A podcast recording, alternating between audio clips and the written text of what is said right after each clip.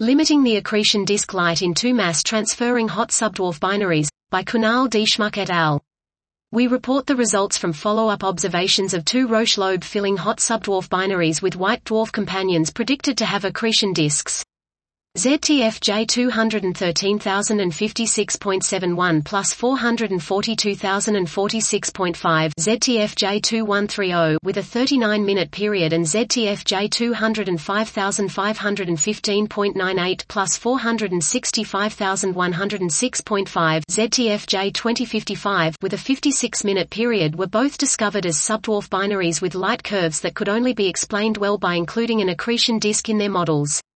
We performed a detailed high-resolution spectral analysis using Keck, ESI to search for possible accretion features for both objects.